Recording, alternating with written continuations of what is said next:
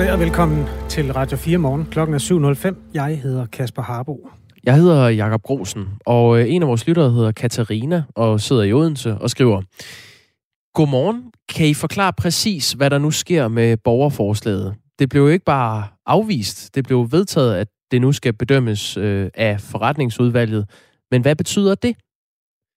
Katarina sigter til det her borgerforslag. Øh, stil Mette Frederiksen for en rigsret nu, som blev behandlet i Folketinget i går, fik støtte af øh, faktisk hele Blå Blok, men øh, der er stadig et flertal imod det her borgerforslag.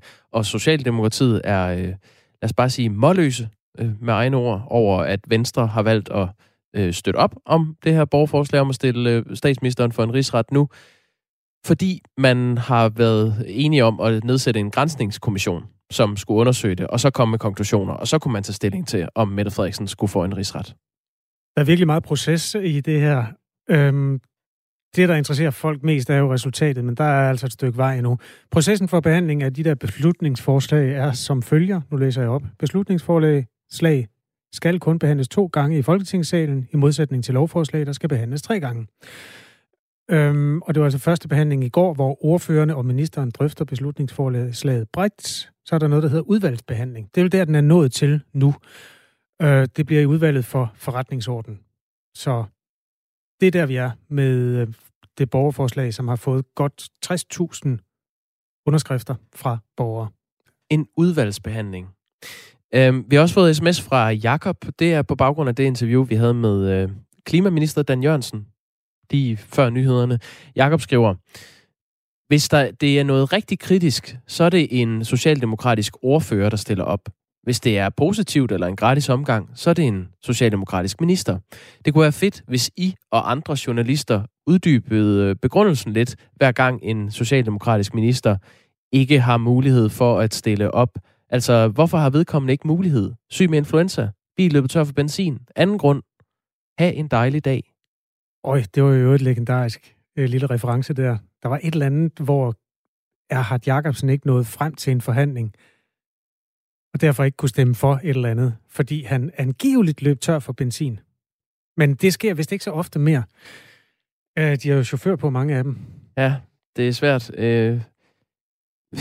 en hund har spist min telefon. Øhm, jamen altså, man kan sige som svar til Jakob, at ofte så, øh, så får vi ikke andet svar, end at man ikke har mulighed. Og så nogle gange, hvis det er et interview, vi virkelig gerne vil have i radioen, så siger vi, jamen der, der er fri leg. Du kan få den her uge, vi kan også tage næste uge igen. Og så kan man nogle gange få svaret, at øh, jamen, ministeren vil ikke stille op til interview. Så kan man sige det i radioen. Der er jo, skal man sige, til det politiske systems forsvar flere medier end nogensinde før, der gerne vil tale med magthavere. Og derfor har de jo assistenter til at sige det ubehagelige, at øh, enten vil de ikke, eller også øh, kan de ikke. Ofte er det måske mere det første end det sidste. Men det, det er da et, et udmærket øh, dogme, kan man selvfølgelig sige. Altså, at vi ikke længere vil bruge den der frase med, at man ikke har mulighed for. Fordi dybest set har man, medmindre man lige har mistet begge ben, så kan man, har man vel altid mulighed for at stille op til et interview i en telefon, hvis man gerne vil. Jamen, der er gået øh, kæmpe inflation i den øh, formulering. Noget andet, vi beskæftiger os med her til morgen, det er øh, sygeplejerskernes øh, løn. Altså, øh, sygeplejerskerne er utilfredse med den løn, de får, og derfor har sygeplejerskerne som faggruppe varslet strække i slutningen af maj. Øh, centralt i den her utilfredshed står øh, tjenestemandsreformen, som er en 52 år gammel reform. Vi talte med en øh, sygeplejerske tidligere på morgenen, Christina Ølgaard Møller, som er akut sygeplejerske på Amager Hospital, og fortalte, at hun får udbetalt på den seneste øh, øh, lønseddel stod der 22.000. Mm. Og det er så med øh, genetillæg og hvad man så ellers kan Fun- få. Funktionstillæg, hvis du er specialiseret i et eller andet. Ja. Øhm, nu skal jeg se her. Der er godt nok kommet mange sms'er, det skal vi sige tak for. Øh, der er en her fra MT. Alle offentlige medarbejdere føler jo, de får for lidt i løn, og med nul som regnestykket i hovedet, hvem fortjener så for lønforhøjelse? Jeg ved det ikke, men jeg synes, den varslede strække kommer meget ubelejligt, selvom de siger, at deres strækkeberedskab sagtens kan håndtere strækken. Anyways, have en skøn weekend, godt folk. Det, tak, tusind tak for det første. For det andet, det er en interessant øh, udvikling, synes jeg, på et tidspunkt, hvor sundhedspersonalet virkelig har meget sympati, eller i hvert fald har haft meget sympati de forgangne år. Jeg synes, der er mange kritiske røster i forhold til en lønstigning. Flere, end jeg havde regnet med. Egentlig også her, ja. Øhm, der er en her også fra en anden lytter. Sygeplejersker har jo altid, altså ansvaret for menneskeliv i modsætning til de andre, der skriver ind og sammenligner deres løn. Det er et kæmpe ansvar, og så skal de arbejde aften, nat, weekend, jul, pinse, påske og alle andre helligdage. Aften og nat er med tillæg, men slider meget på helbredet. Der er blandt andet en stor risiko for brystkræft. SMS'er til os skriver du til 1424. Start din besked med R4 og et mellemrum. Klokken den er 11 minutter over 7. I dag mødes Folketingets partier for at diskutere, hvor mange eksamener landets gymnasieelever i 1. og 2. G skal op til her til sommer. Hvis det står til gymnasieeleverne, så burde den klassiske eksamensform, som man kender den, helt laves om. Det mener blandt andre du, Ingrid Kjærgaard. Godmorgen. Godmorgen. Formand for Danske Gymnasieelevers Sammenslutning. I mener simpelthen, at det klassiske eksamensformat skal skrottes i år. Øh, hvorfor? Jamen, det har vi jo ment i et stykke tid efterhånden, fordi at vi har været igennem et skoleår, som har været øh, alt andet normalt. Øh, det meste af skoleåret har faktisk fået foregået virtuelt, øh, fordi at vi både har haft en stor nedlukning her i foråret, men også har haft lokale nedlukninger i løbet af hele året. Øh, og man får ikke det samme faglige udbytte af den virtuelle undervisning, og derfor mener vi simpelthen ikke, at man kan sende øh, eleverne til eksamen som normalt øh, og forvente, at, at det bare er, som de plejer. Det, I vil, er en slags prøveeksamen, hvor karaktererne ikke gælder. Hvorfor? Jamen, det er jo fordi, at vi, selvom øh, eleverne kommer tilbage nu, så er de stadig kun tilbage mellem 50 og 80 procent af tiden, og vi har også set nogle lokale nedlukninger, øh, f.eks. på Københavns Vestegn eller på G4 i Indre København. Øh, og øh, derfor øh, så synes vi, at det, det skal være en mulighed for, at øh, man ikke som elev øh, også skal præstere helt vildt meget til den her eksamen, men at det bliver en mulighed for at prøve at finde ud af, øh, hvad er det egentlig, man har lært, øh, få noget eksamenstræning, men uden at man øh, uden at det får de konsekvenser for ens øh, videre muligheder i livet, som de normalt vil have. Man kan sige, at de gymnasieelever, som kommer ud med et snit, skal vel konkurrere med gymnasieelever, der har fået deres snit på samme forudsætninger. Kan det så ikke øh, være det samme, om, om det er gældende karakterer eller ej? Problemet er jo, at det ikke er de samme forudsætninger. At Man har simpelthen ikke haft de samme forudsætninger i år, som man havde sidste år, var lidt ramt af nedlukning, og tidligere årgange har jo slet ikke været påvirket af den her coronanedlukning, og det kommer til at deres karakter gennemsnit. Så fordi, at der er så grundlæggende forskellige forudsætninger, øh, er det også svært at finde noget, som, som sikrer helt rimelige vilkår, helt lige vilkår. Øh, og hvis vi skal tænke over, hvad der til gode siger de elever, øh, der går der nu, øh, mest muligt, så er det altså, at man kan få lov til at komme op og øve sig til en eksamen, som ikke tæller, og få den faglige selvtid tilbage, som man har manglet under nedlukningen. Regeringen og Folketingets partier indgik tidligere i år en aftale om, at afgangs, afgangselever i folkeskolen og så første og anden skulle op til færre afgangsprøver og eksamener, end de skulle normalt. Øh, det blev besluttet, at første og anden G kun skulle have én prøve, altså én eksamen. Er det ikke en håndsrækning, som I burde tage imod, at det er sat ned til én?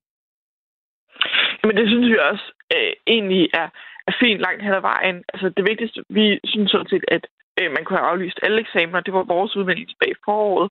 Øh, det vigtigste for os er, at man beholder forsvaret den mundtlige, øh, øh, hvad hedder det, det mundtlige forsvar af studieretningsprojektet. Øh, men ellers så synes vi, at sagtens man kunne aflyse mere. Men øh, når den er landet på det her antal eksamener, en eksamen for første 2G og øh, op til fire eksamener for øh, 3G, så synes vi sådan set, det er en fin aftale, som giver eleverne mulighed for at øve sig, hvis bare det ikke betyder, at øh, de kan komme op og, og virkelig få konsekvenserne af et år med virtuel undervisning smidt lige i hovedet. Og derfor mener vi, at de ikke skal tælle med i resultaterne. Hvor er du egentlig selv i forløbet, Inger Kækker? Jeg blev student sidste sommer. Okay, Nå, så det er overstået for dit vedkommende. Det er det. ja, godt. Jamen, øh, okay, hvis karakteren ikke betyder noget, så kan man jo, altså, kan man så ikke også risikere, at øh, gymnasieeleverne ikke tager undervisningen seriøst? Det er vel, altså eksamen, der er den, den pisk, der skal gøre, at man tager det ind og tager det alvorligt? Nej, det er det jo ikke, fordi at øh, man, der jo gives årskarakter i alle fag, uanset øh, hvor mange og hvilke eksamener man skal op til. Og derfor tager eleverne det seriøst, fordi at de ved, at de bliver bedømt af deres lærere øh, og skal have årskarakter uanset hvad. Øh, og derudover så har vi øh, jo, det vi har hørt det sidste år, det er jo elever, der gerne vil i skole. Det er elever, der gerne vil lære noget. Og det, de har øh, er været ærgerlige over, det er, at de ikke har måttet komme i skole, at de ikke har lært noget af den virtuelle undervisning, og de har måttet været en del af det sociale og faglige fællesskab, der er på skolen. Så jeg synes, hvis der er noget, vi har set i år, så er det, at vi har nogle gymnasieelever, som er meget engagerede og meget motiveret for at gå i skole. Det sagde Ingrid Kærgaard, der er formand for Danske Gymnasiers, Gymnasieelevers sammenslutning. God dag til dig. Tak fordi du var med. Så tak. Klokken er 7.15. Man kan jo også ytre sig i forhold til den her sag i sms'en, hvis man skulle få lyst til det. Det er der en, der har lyst til her. Gymnasieelever er modne og flittige unge mennesker, øhm, der derfor naturligvis tager ansvaret for egen læring seriøst og kan godt gå til eksamen. Hmm. 16 minutter over 7 klokken.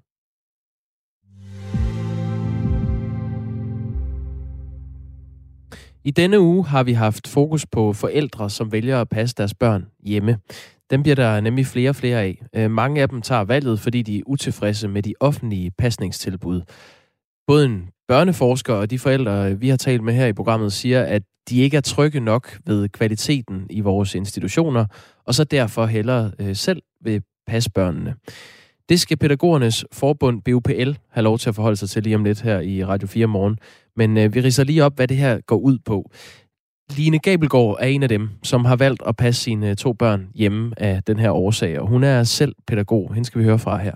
Jeg er, som du nævner, uddannet pædagog, så jeg har stået på den anden side af skranken, skranken hvis man kan sige det sådan, øhm, og, øh, og har prøvet, hvor, hvor ikke særlig sjovt det er at have så elendige nummeringer, som jeg synes, der er lige nu. Øhm, så jeg kan huske, hvor mange gange jeg har stået i en børnehave eller en vuggestue og tænkt, åh, jeg fik ikke lige givet lille Sofus det der ekstra store kram, som man har brug for, eller afleveret de der perler, eller lige strøget den der, eller mm. jeg kunne bare ikke øh, i min mave være den pædagog, som jeg virkelig, virkelig gerne ville. Tal fra både Danmarks Statistik og Aarhus Kommune indikerer, at øh, et stigende antal forældre passer deres børn derhjemme. Øh, det er altså både noget, man ser i de større kommuner og noget, man ser øh, på landsplan. I hvert fald er der nu stillet et borgerforslag, der skal gøre det muligt at få tilstrækkelig økonomisk tilskud til hjemmepasning i alle landets kommuner. Lige nu er det sådan, at 61 ud af 98 kommuner tilbyder tilskud til hjemmepasning. Maria Alida Løde har været med til at stille det her borgerforslag. Der er rigtig mange mødre rundt omkring i hele Danmark, både på Bornholm og ja, i Skagen og alt de steder, de gerne vil have deres barn hjemme, og de ikke har mulighed for det, fordi jamen, hvis du skal have dit barn hjemme, så skal du egentlig have en mand eller en anden, der kan forsørge dig, fordi du får ikke, ikke noget som helst, udover i det ene år, du vælger at hjemmepasse. Og der er det jo så kun i nogle kommuner, som f.eks. Fredericia, der har en sats til, at du rent faktisk kan give dit barn tøj på kroppen, fordi hvis jeg boede i Vejle, så ville jeg jo ikke have råd til at give mit barn tøj på kroppen, samtidig med, at jeg skulle have ham hjemme. Og det synes jeg da er virkelig for uroligende, at jeg ikke kan. En anden løsning, eller et alternativ, om man vil, øh, som nogle forældre vælger, er øh, nogle ret dyre og eksklusive private pasningstilbud. Der er for eksempel et privat, øh, privat pasningstilbud, der hedder Hjertehjem, som ligger i øh, landets næststørste by, Aarhus. Her er der altid tre voksne til 10 børn. Der er ingen skæld ud. Der er få krav. Og det er en af årsagerne til, at forældre, som tidligere har hjemmepasset deres børn, vælger hjertehjem til, siger Heidi Kempel Hansen, som er psykolog og stifter af det her øh, pasningstilbud. Øh, og så er der vores børnesyn, øh, som adskiller sig lidt, hvor vi øh, har meget mere smæk på omsorg. Vi går ikke så meget op i at måle og veje og sammenligne. Og vi opfordrer, altså, vi stiller så mange krav til vores børn. Vi vil hellere opfordre dem til øh, og tilegne sig en adfærd, som er det, der hedder socialt acceptabelt. Men øh, vi roser dem, når de gør øh, nogle ting, som, som er gode, øh, og skiller ikke så meget ud og sætter ikke nogen, øh, nogen krav til dem på den måde. Lars Bjerg Jørgensen er hovedkasserer, medlem af forretningsudvalget i Pædagogernes Fagforening BUPL, og med her i øh, programmet til at kommentere på den her udvikling. Godmorgen til dig. Godmorgen. Hvad siger du til det billede, som forældrene her tegner af et øh, fravalg på grund af en manglende kvalitet i de offentlige institutionstilbud? Jo, men det er jo et billede, vi godt kan genkende i BUPL, og det er jo også derfor, vi har arbejdet rigtig hårdt på at øh, få minimumsnormeringer indført øh, via Folketinget. Og det er jo gudskelov også sket, og i øjeblikket er de her minimumsnormeringer jo ved at blive realiseret i dagtilbud, så vi netop kan komme op på den øh, normering, som øh, det, det dagtilbud, der hedder Hjerterum, øh, eller Hjertehjem har. Øh, for det er vigtigt, at der er nok pædagoger og, omkring børn i forhold til at give dem den omsorg og trivsel, de har brug for. Ja, så, så er der jo også noget, der spiller ind med mangel på pladser i øh, de store byer i Danmark. Hvilken rolle spiller det? Jamen, det, det spiller jo sikkert en, en rolle i forhold til, at der er nogen, der vælger så at, øh, at beholde deres børn hjemme. Men det er faktisk sådan, at, øh, at øh, antallet af børn, der kommer i dagtilbud, jo også er steget de sidste øh, år, øh, samtidig med, at der så er flere, der vælger at passe deres børn hjemme. Og det kan jo være udtryk for mange ting. Både det her ønske om at være tæt på sin forældre, på sine børn i de yngste år, til også netop det her ønske om en bedre normering, at man, at man så fravælger øh, dagtilbud. For der har været sparet alt for meget på vores daginstitutioner i alt for mange år. Men her risikerer vi jo et A- og et B-hold, hvis de ressourcestærke forældre vælger hjemmepasning eller private dyre tilbud, og det er jo ikke hensigtsmæssigt, for der er jo en, det her med, at dagtilbud er med til at, at skabe sammenhængskraft også i samfundet, ligesom skolen gør. Der er stillet et øh, borgerforslag, som skal sikre økonomiske tilskud til de forældre, som øh, tager konsekvensen og, og passer børnene hjemme. Synes du, det er en god idé? Nej, jeg synes faktisk, det er en bedre idé at satse på kvaliteten i, i, øh, i dagtilbud, altså øh, gennem et øget fokus på at fremrykke normeringer, og, øh, og netop også skabe den frihed, som, øh, som lederen af Hjertehjem jo også taler om, at lad nu det enkelte dagtilbud sørge for, at der er en ordentlig omsorg og en, og en ordentlig trivsel for, for børnene, øh, og at man tager udgangspunkt i børnenes behov øh, og laver aktiviteter, der styrker deres udvikling øh, på, på en måde, der øh, kommer børnene til gode, og ikke øh, noget, der pæser eller, eller stresser øh, børnene, og vi skal nå bestemte mål. Øh, så lad os, få, øh, lad os få lavet nogle ordentlige øh, dagtilbud af en god kvalitet, og det har vi faktisk muligheden for i de her år ved, ved de minimumsnummeringer, øh, som, som er ved at blive udrullet, og hvor at rigtig mange kommuner, gudskelov også vælger at putte ressourcer oveni. Så, øh, så der, er en, der er en udvikling på vej, øh, som vi skal blive ved med at arbejde på og understøtte, der gør, at, at øh, dagtilbud bliver, får en bedre normering, og dermed må også et mere trygt sted for forældrene at aflevere deres børn.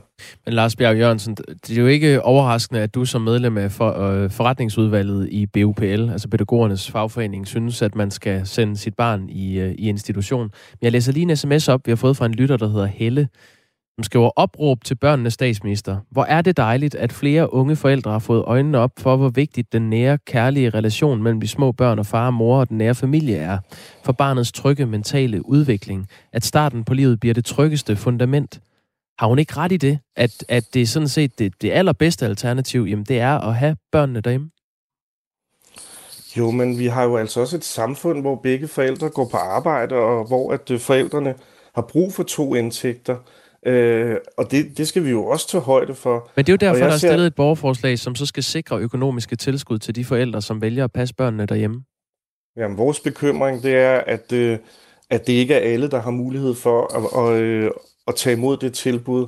Så det er et fortal af forældre, øh, og ofte ressourcestærke forældre, der har mulighed for at tage imod det her tilbud. Og det er jo også fint nok, øh, men, men, det, men det er jo ikke et tilbud for alle.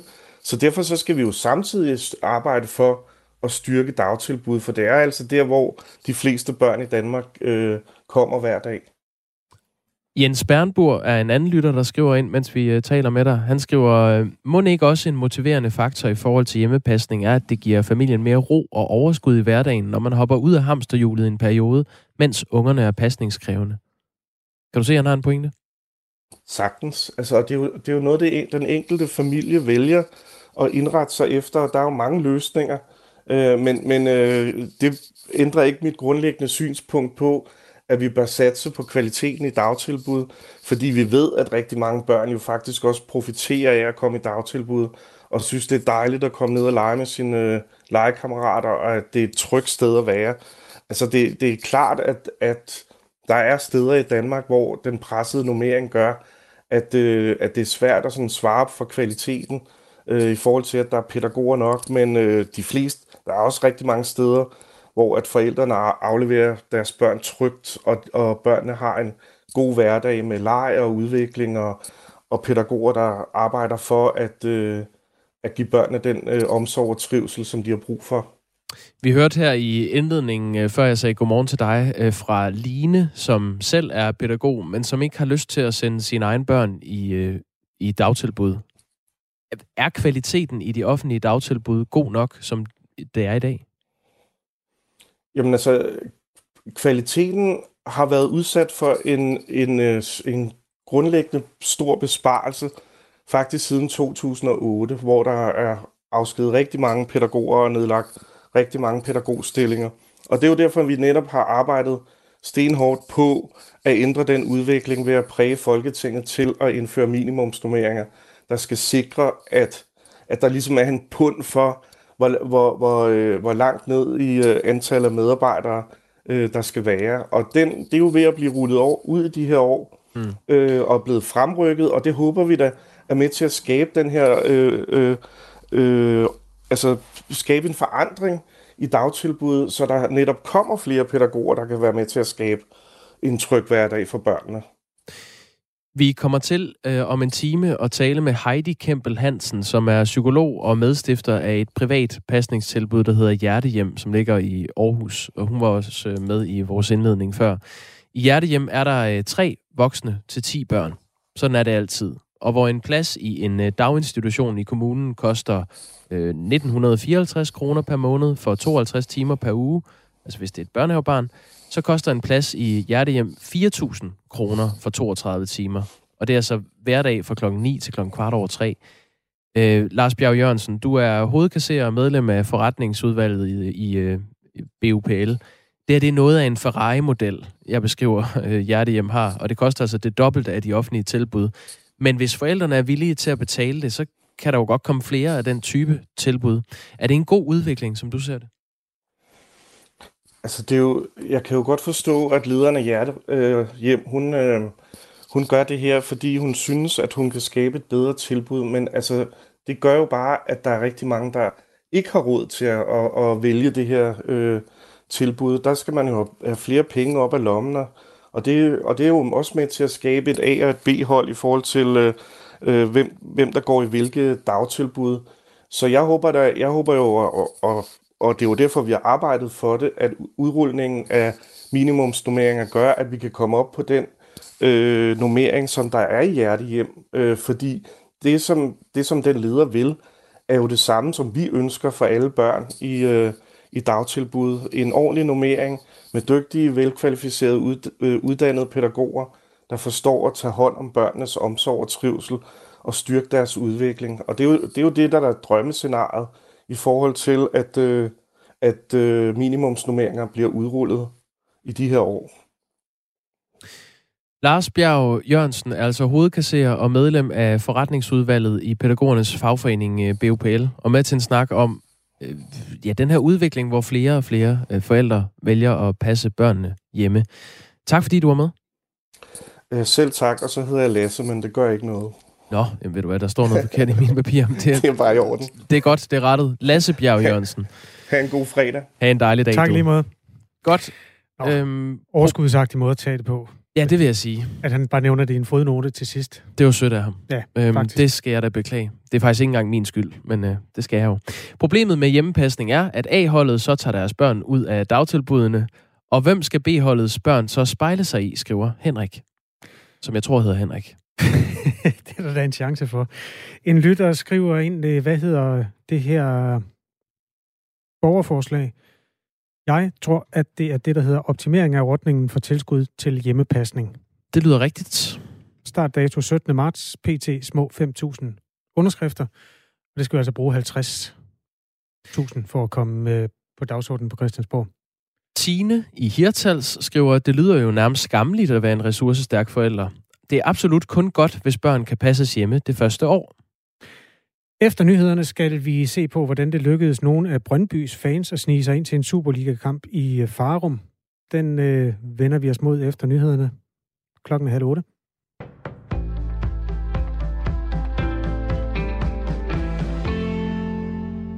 Flere eksperter så nu tvivl om en central vurdering i sagen om hjemsendelse af syriske flygtninge, det skriver TV2. Ifølge Udlændingsstyrelsen vil familiemedlemmer til mænd, der har unddraget sig militærtjeneste eller er deserteret, generelt ikke være i fare i Syrien. Den vurdering er dog stik imod flere advarsler i Udlændingsstyrelsens egen seneste rapport om Syriens militærtjeneste.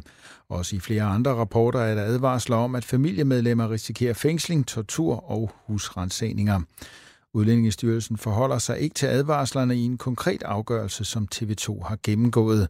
Lektor i asylret Louise Halleskov fra Aarhus Universitet kalder det problematisk og vurderer, at det kan føre til genoptagelse af flere sager.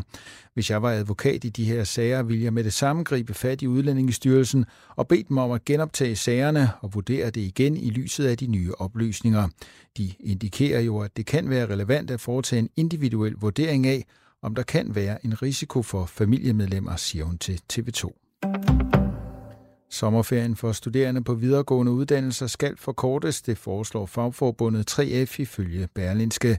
Tiltaget skal få de studerende ud på arbejdsmarkedet. Ifølge 3F vil man kunne skære fem måneder af den samlede studietid, studietid for de flere end 20.000 personer, der årligt bliver kandidatuddannet fra de danske uddannelsesinstitutioner. Ifølge 3F vil det desuden øge beskæftigelsen med mellem 4.800 og 9.500 personer. Hos Djøf er man ikke imponeret over forslaget fra 3F. Formand for Djøf Studerende Rasmus Pilegaard Petersen siger, at sommerferien er mere end bare ferie for mange studerende. 63 procent øh, bruger øh, sommerferien på at arbejde ekstra på deres studiejob. Mange tager også øh, sommeruniversitet for at afkvalificere sig, og desuden er specialeperioden blevet forkortet, så mange bruger den øh, også til at få deres speciale eller bachelor færdig. Rasmus Bilgaard Petersen påpeger, at skoletiden skal være til skoleaktiviteter, og sommerferien skal ligge fri til, at studerende kan supplere budgettet med fritidsarbejde. For studerende er realiteten, at i nogle perioder så er der mere undervisning, mens i andre perioder så er det studiejobbet, der bliver prioriteret det er den vekselvirkning øh, og den virkelighed, som mange studerende befinder sig i. I dag mødes Folketingets partier for at diskutere, hvor mange prøver folkeskolens afgangselever skal op i, og hvor mange eksamener gymnasiernes 1. G og 2. G-klasser skal op i til sommer. Men gymnasieeleverne så helst, at det klassiske eksamensformat blev skrottet for indeværende år og blev lavet om til en slags prøveeksamen, hvor den tildelte karakter ikke tæller. Det siger formand for Danske Gymnasieelevers Sammenslutning, Ingrid Kjærgaard. Det allerbedste kunne være, at man øh, lokalt kan vælge, at øh, der er nogle af eksamenerne, der ikke tæller med. Øh, man får lov til at gå til eksamen, men at karakteren ikke tæller.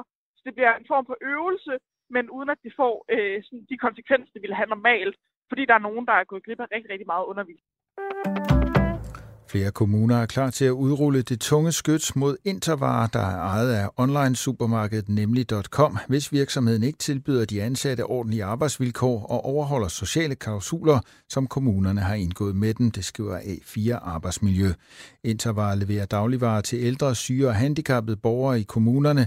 Omkring 40 kommuner har et samarbejde med Intervarer, her i blandt Greve Kommune. Og her er man altså klar til at opsige kontrakten, hvis de ansattes vilkår ikke lever op til forpligtelserne. Været i dag tørt med nogen eller en del sol, men i løbet af dagen stedvis mere skyet. Temperaturer op mellem 7 og 11 grader. Det var nyhederne på Radio 4. Mit navn er Thomas Sand. Jeg giver ordet tilbage til Kasper Harbo og Jakob Grosen.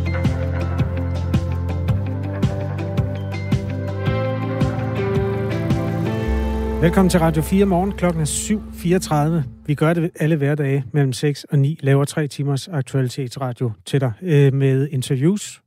Eller øh, i hvert fald forklaringer på, hvorfor vi ikke kan få interviews. Eller i hvert fald en sætning, der hedder, folk kunne ikke stille op.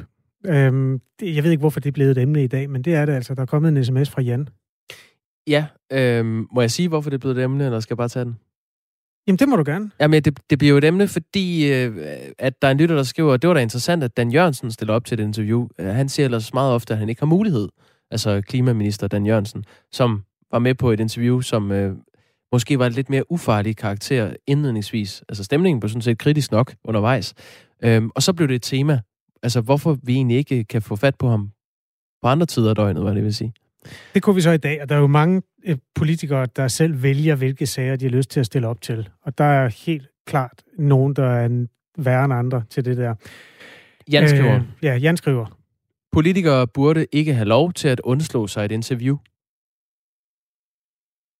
Altså, det ville være nemmere at lave vores arbejde, hvis reglen eksisterede. Den Jan, han skriver der, at politikere ikke burde have lov at undslå sig et interview.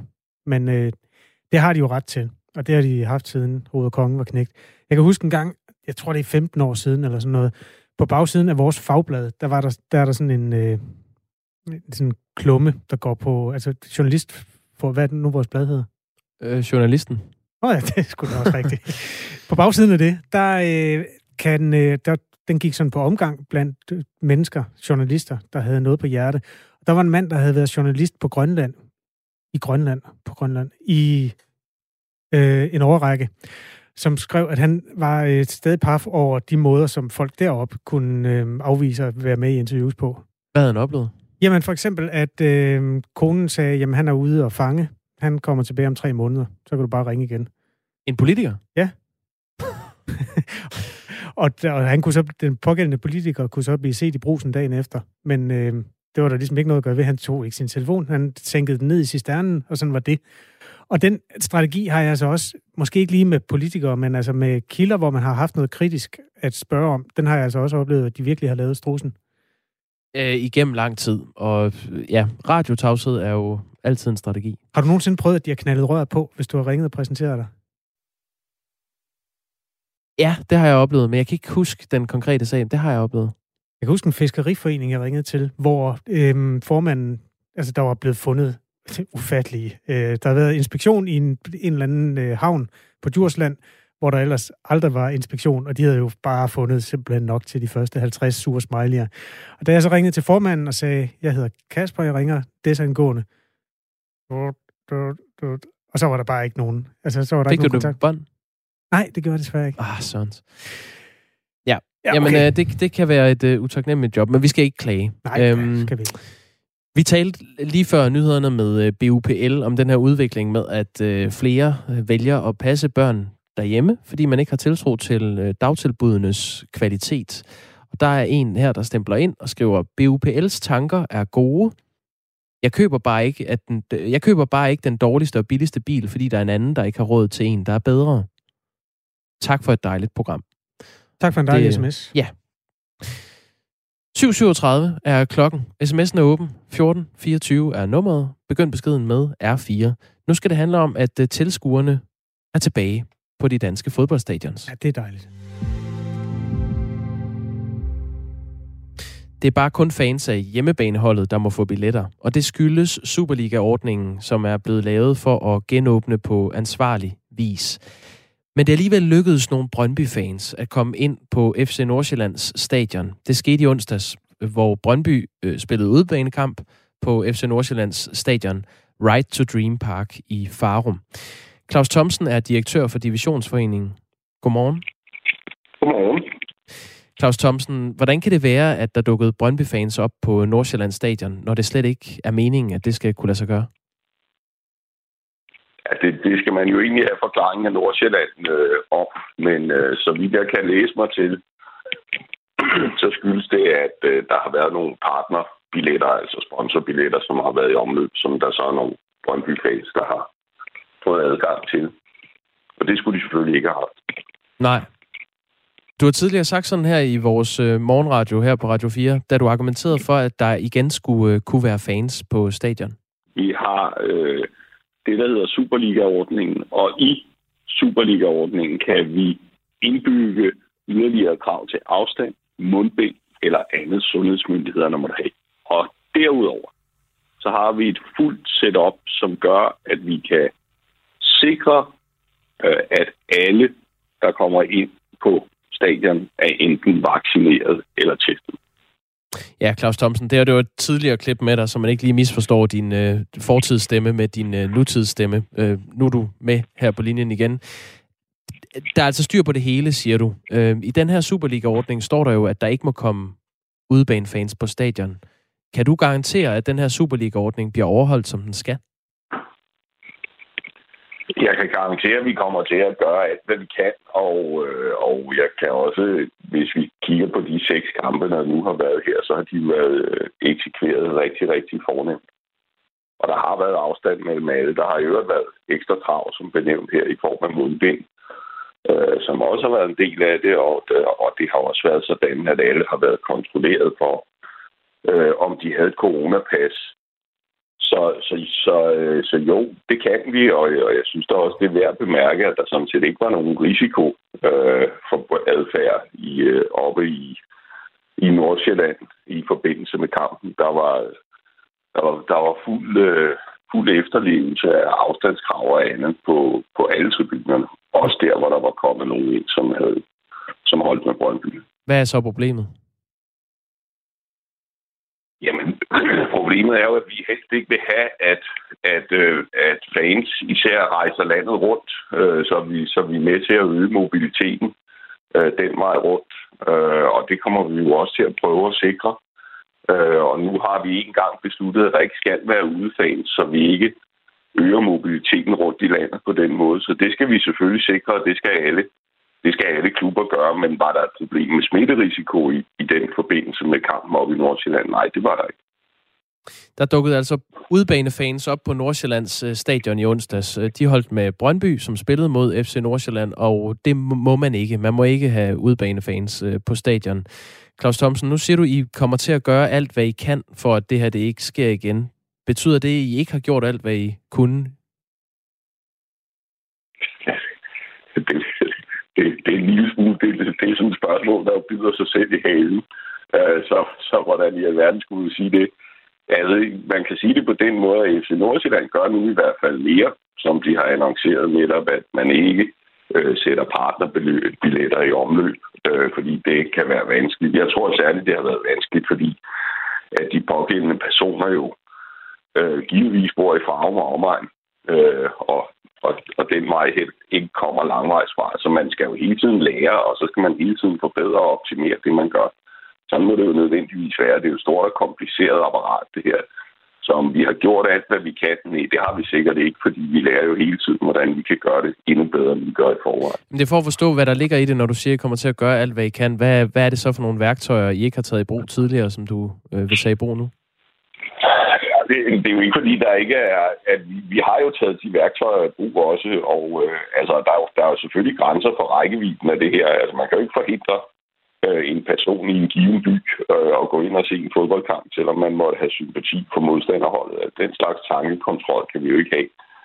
Øh, den slags kontrol, vi i øvrigt har til normale kampe også, det er, at det er sjældent, man får sjældent på nogle stadioner lov at gå ind øh, også i fodboldkamp øh, med modstandernes trøje på i et, i et hjemmebaneafsnit. Men vi kommer selvfølgelig til at kommunikere yderligere omkring det her.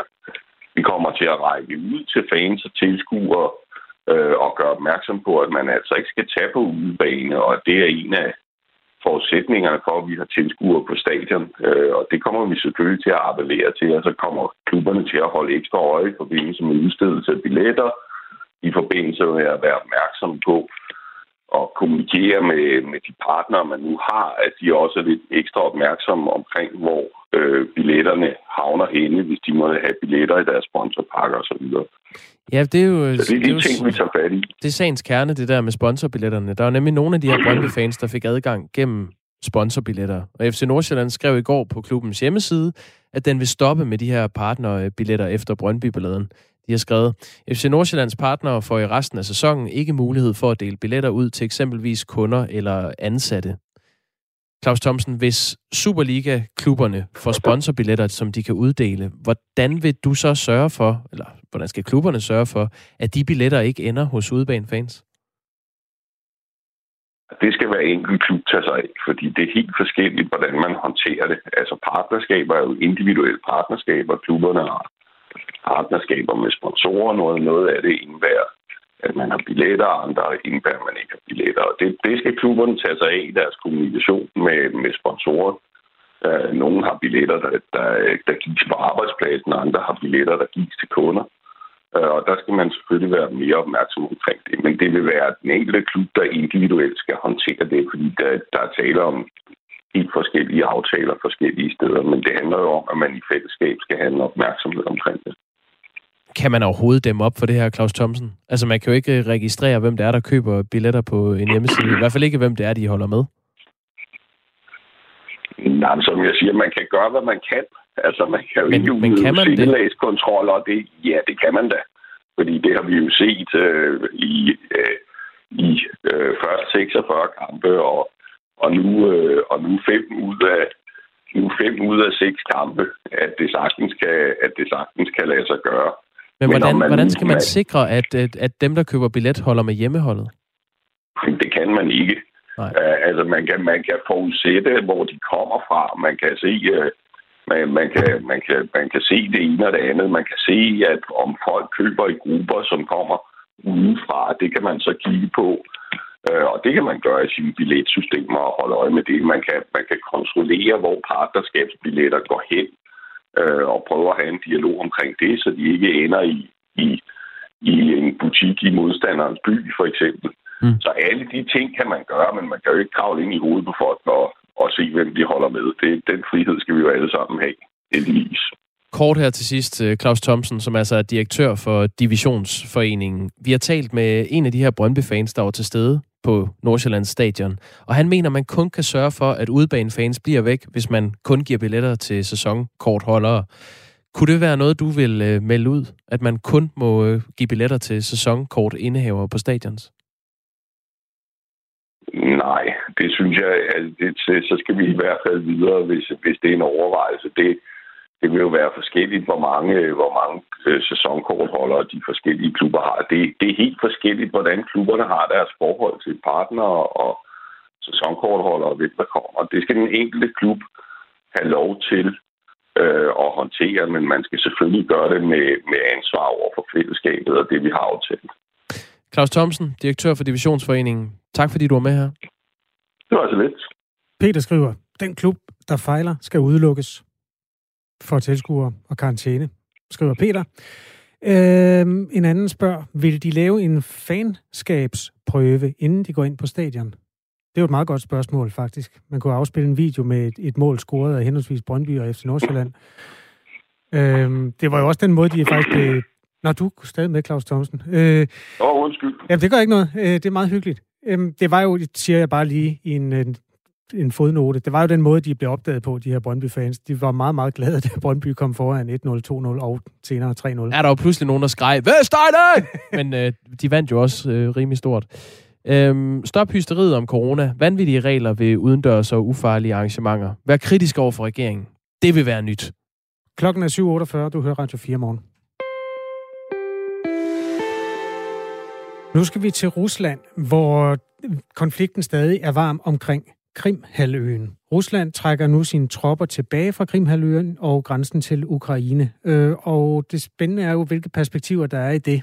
Vi skal tale med Claus Borg Reinholdt, der er Ruslands korrespondent for TV2. Godmorgen til dig. Godmorgen. Rusland trækker simpelthen tropper tilbage fra Krim og fra øh, grænselandet der omkring Ukraines grænse. Betyder det, at øh, konflikten i området er ved at blive aftrappet? Nej, altså det, det, det, som vi selvfølgelig skal huske på, det er, at, at Krimhaløen, som jo før øh, 2014 tilhørte Ukraine, blev annekteret, som det hedder, af Rusland i netop 2014. Det, det, det overraskede hele verden. Lige pludselig så stod der små grønne mænd, som de blev kaldt øh, russiske soldater på Krimhaløen, og, og inden vi øh, så os om, jamen så var, var den halvø, den var simpelthen blevet taget fra Ukraine og er nu under russisk herredømme. Og så er der jo en anden region inde i Ukraine. Det er to øh, øh separatist-enklaver, øh, som altså hele, hele enklaven eller hele regionen bliver kaldt, øh, kaldt Donbass-regionen, og den tilhører de facto Ukraine, men inde i de to enklaver her områder, der er der nogle pro-separatistiske øh, oprørere, som, som, som mere orienterer sig mod Rusland, end de gør mod Ukraine. Så den konflikt, den foregår jo i allerbedste velgående lige nu. Altså der er jo simpelthen en borgerkrig mellem de her pro-russiske separatister og ukrainske styrker. Så var det jo, at russerne de sendte en hulens masse soldater ned til den ukrainske grænse, og det var det, som fik øh, den ukrainske præsident Zelensky til at, at, at bæve lidt og blive bange, fordi han tænkte, hvad er der nu, der sker? Er det her en gentagelse af det, vi så i 2014, hvor russerne de tog øh, Krimhaløen fra os, har de nu til, til sinde også at tage de her to separatist-enklaver og ligesom invadere Ukraine og gøre det samme igen. Det var det, som han var bange for med alle de her soldater, som altså blev sendt ned til den ukrainske grænse. Men vi kunne nu se i uh, bagklogskabens ulidelige klar lys, at det, det skete simpelthen ikke. Mm. Uh, russerne har jo nu uh, planer om at sende de der soldater til deres permanente baser. Tilbagetrækningen sker ifølge Ruslands forsvarsminister, der hedder Sergej Shoigu, øh, fordi Rusland nu har gennemført en vellykket inspektion af styrkerne nær Ukraine. Øhm, altså, har det hele tiden ligget i kortene, at det bare var en inspektion, eller har Rusland ombestemt sig? Altså, helt fra starten af, der sagde øh, flere øh, højtstående øh, russiske politikere, at, at, at man skulle ikke være bange for, at der kom til at ske noget. Men, men problemet er jo, eller hvad kan man sige, øh, sagen er jo den, at øh, Ukraine, de stoler ikke på Rusland. Igen, hvis vi ser tilbage på 2014, hvor øh, Krimhaløen blev annekteret, det var der jo heller ikke rigtig nogen, der havde regnet med. Så, så, så det er jo derfor, at, at rigtig, rigtig mange, øh, ikke bare Ukraine, men også EU og USA, de tænkte, okay, hvad er det, der, der, der sker her? Altså, er der virkelig en risiko for, at Ukraine, eller undskyld, at Rusland kunne finde på at invadere Ukraine, fordi at man simpelthen ikke stoler på Rusland. Og det selvom, at Rusland de sagde, take it easy, vi gør ikke noget, vi har bare øh, gang i en, øh, i en øh, militærøvelse hernede, så derfor så øh, behøver vi ikke være bange. Men altså igen, hvis man kigger på historikken, så er der sådan et, øh, et forhold mellem, øh, mellem Rusland og, og den omkringliggende verden, som måske ikke sådan er, er helt, helt god. De seneste ugers koncentration af russiske tropper tæt ved grænsen til Ukraine har også skabt bekymring i det internationale samfund. For eksempel har den amerikanske udenrigsminister kaldt oprustningen meget provokerende og øh, appelleret til, at russerne skulle trække sig. Og NATO's generalsekretær har omtalt oprustningen som den største militære opbygning siden krisen i det østlige Ukraine begyndte. Har det her pres fra det internationale samfund haft betydning i forhold til, at Rusland nu trækker sig tilbage? Vil du vurdere det? Nej, det tror jeg simpelthen ikke. Rusland, de gør, hvad der, hvad, hvad der passer dem. Øhm, og jeg tror også, at en af årsagerne til, at øh, man gerne ville, øh, ville, ville sælge alle de, alle de her soldater ned til den ukrainske grænse, det var også for at ligesom flexe musklerne, for at vise den, øh, den omkringliggende verden, at øh, prøv at høre, vi er klar til at gå i krig, hvis det skulle blive nødvendigt. Vi, øh, vi har et øh, militær, som kan mobiliseres forholdsvis hurtigt, og i øvrigt, så er en af årsagerne til det jo også, som Sergej Shoigu, den russiske forsvarsminister, sagde i går, at han med stor bekymring ser på den oprustning, som man mener, der foregår i Rusland, at NATO styrker rundt om Rusland.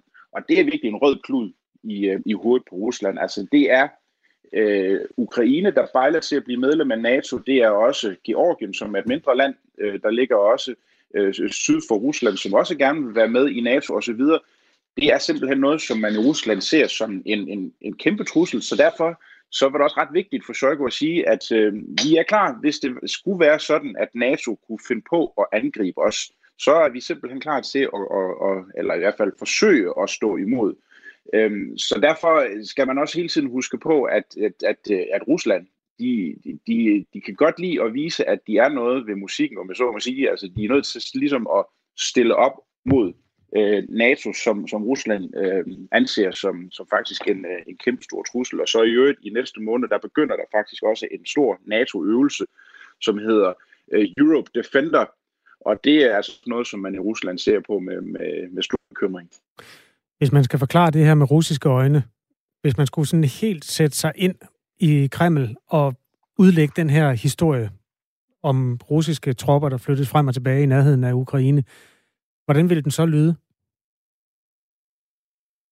Jamen, den vil lyde sådan, at, øh, at, at, at vi er nødt til at gøre det her, fordi at der foregår noget i Ukraine og, og, og tæt på russiske grænser, som, som vi simpelthen ikke kan, kan have.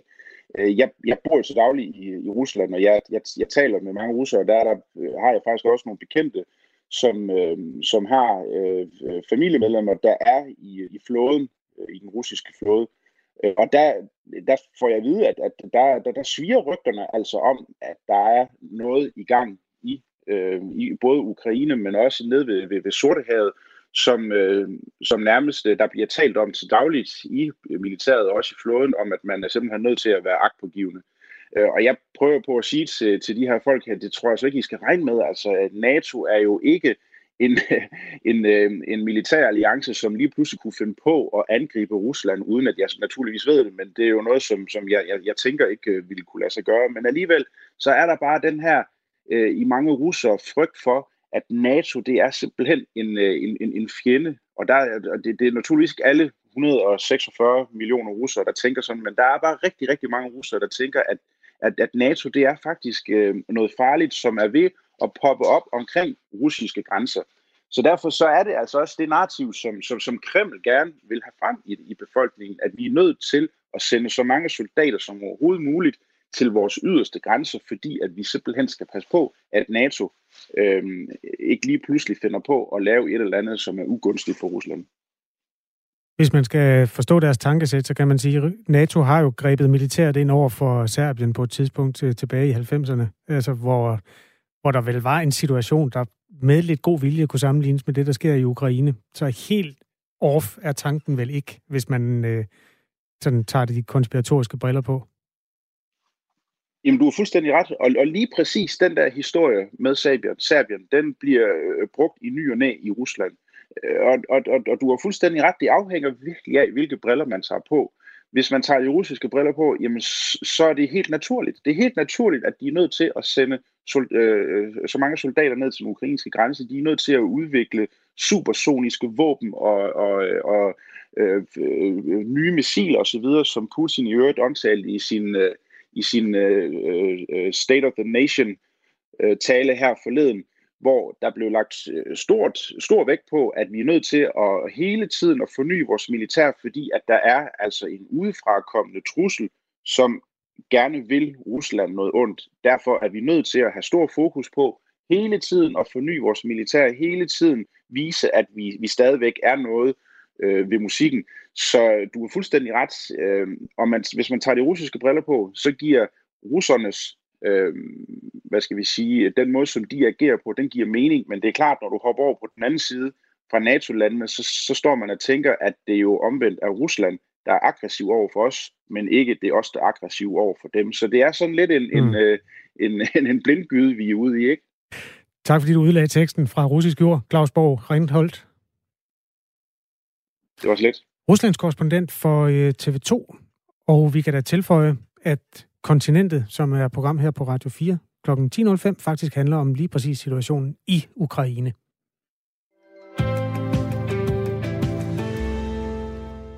Vi er simpelthen nødt til at tale om irakisk reality-tv. Ja, er, øh, er vi det? Ja, da jeg var teenager, var der et skjult kameraprogram, der hed Punkt. Det var sådan et uh, prank-program, hvor kendte mennesker blev udsat for et eller andet med skjult kamera, og så kunne man grine af det. I Irak?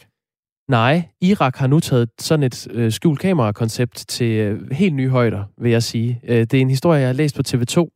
De har lavet et nyt show, der hedder Taneb Rislan, og det skal underholde de irakiske tv-serier, øh, serier, seere, hedder det, under årets ramadan. Men efter de første afsnit af serien har været sendt, så er det bare ikke alle, der er sådan øh, skide godt underholdt. Oh, øh, det her det går ud på, at en irakisk berømthed tror, at han eller hun skal deltage i et tv-program, hvor man besøger en irakisk familie, der har været tvunget til at flygte under krigen mod islamisk stat. Oh, nej, oh, nej. Oh. Berømtheden følges af en fotograf, og kort efter ankomsten til flygtningefamiliens hus, øh, sker så noget som det her.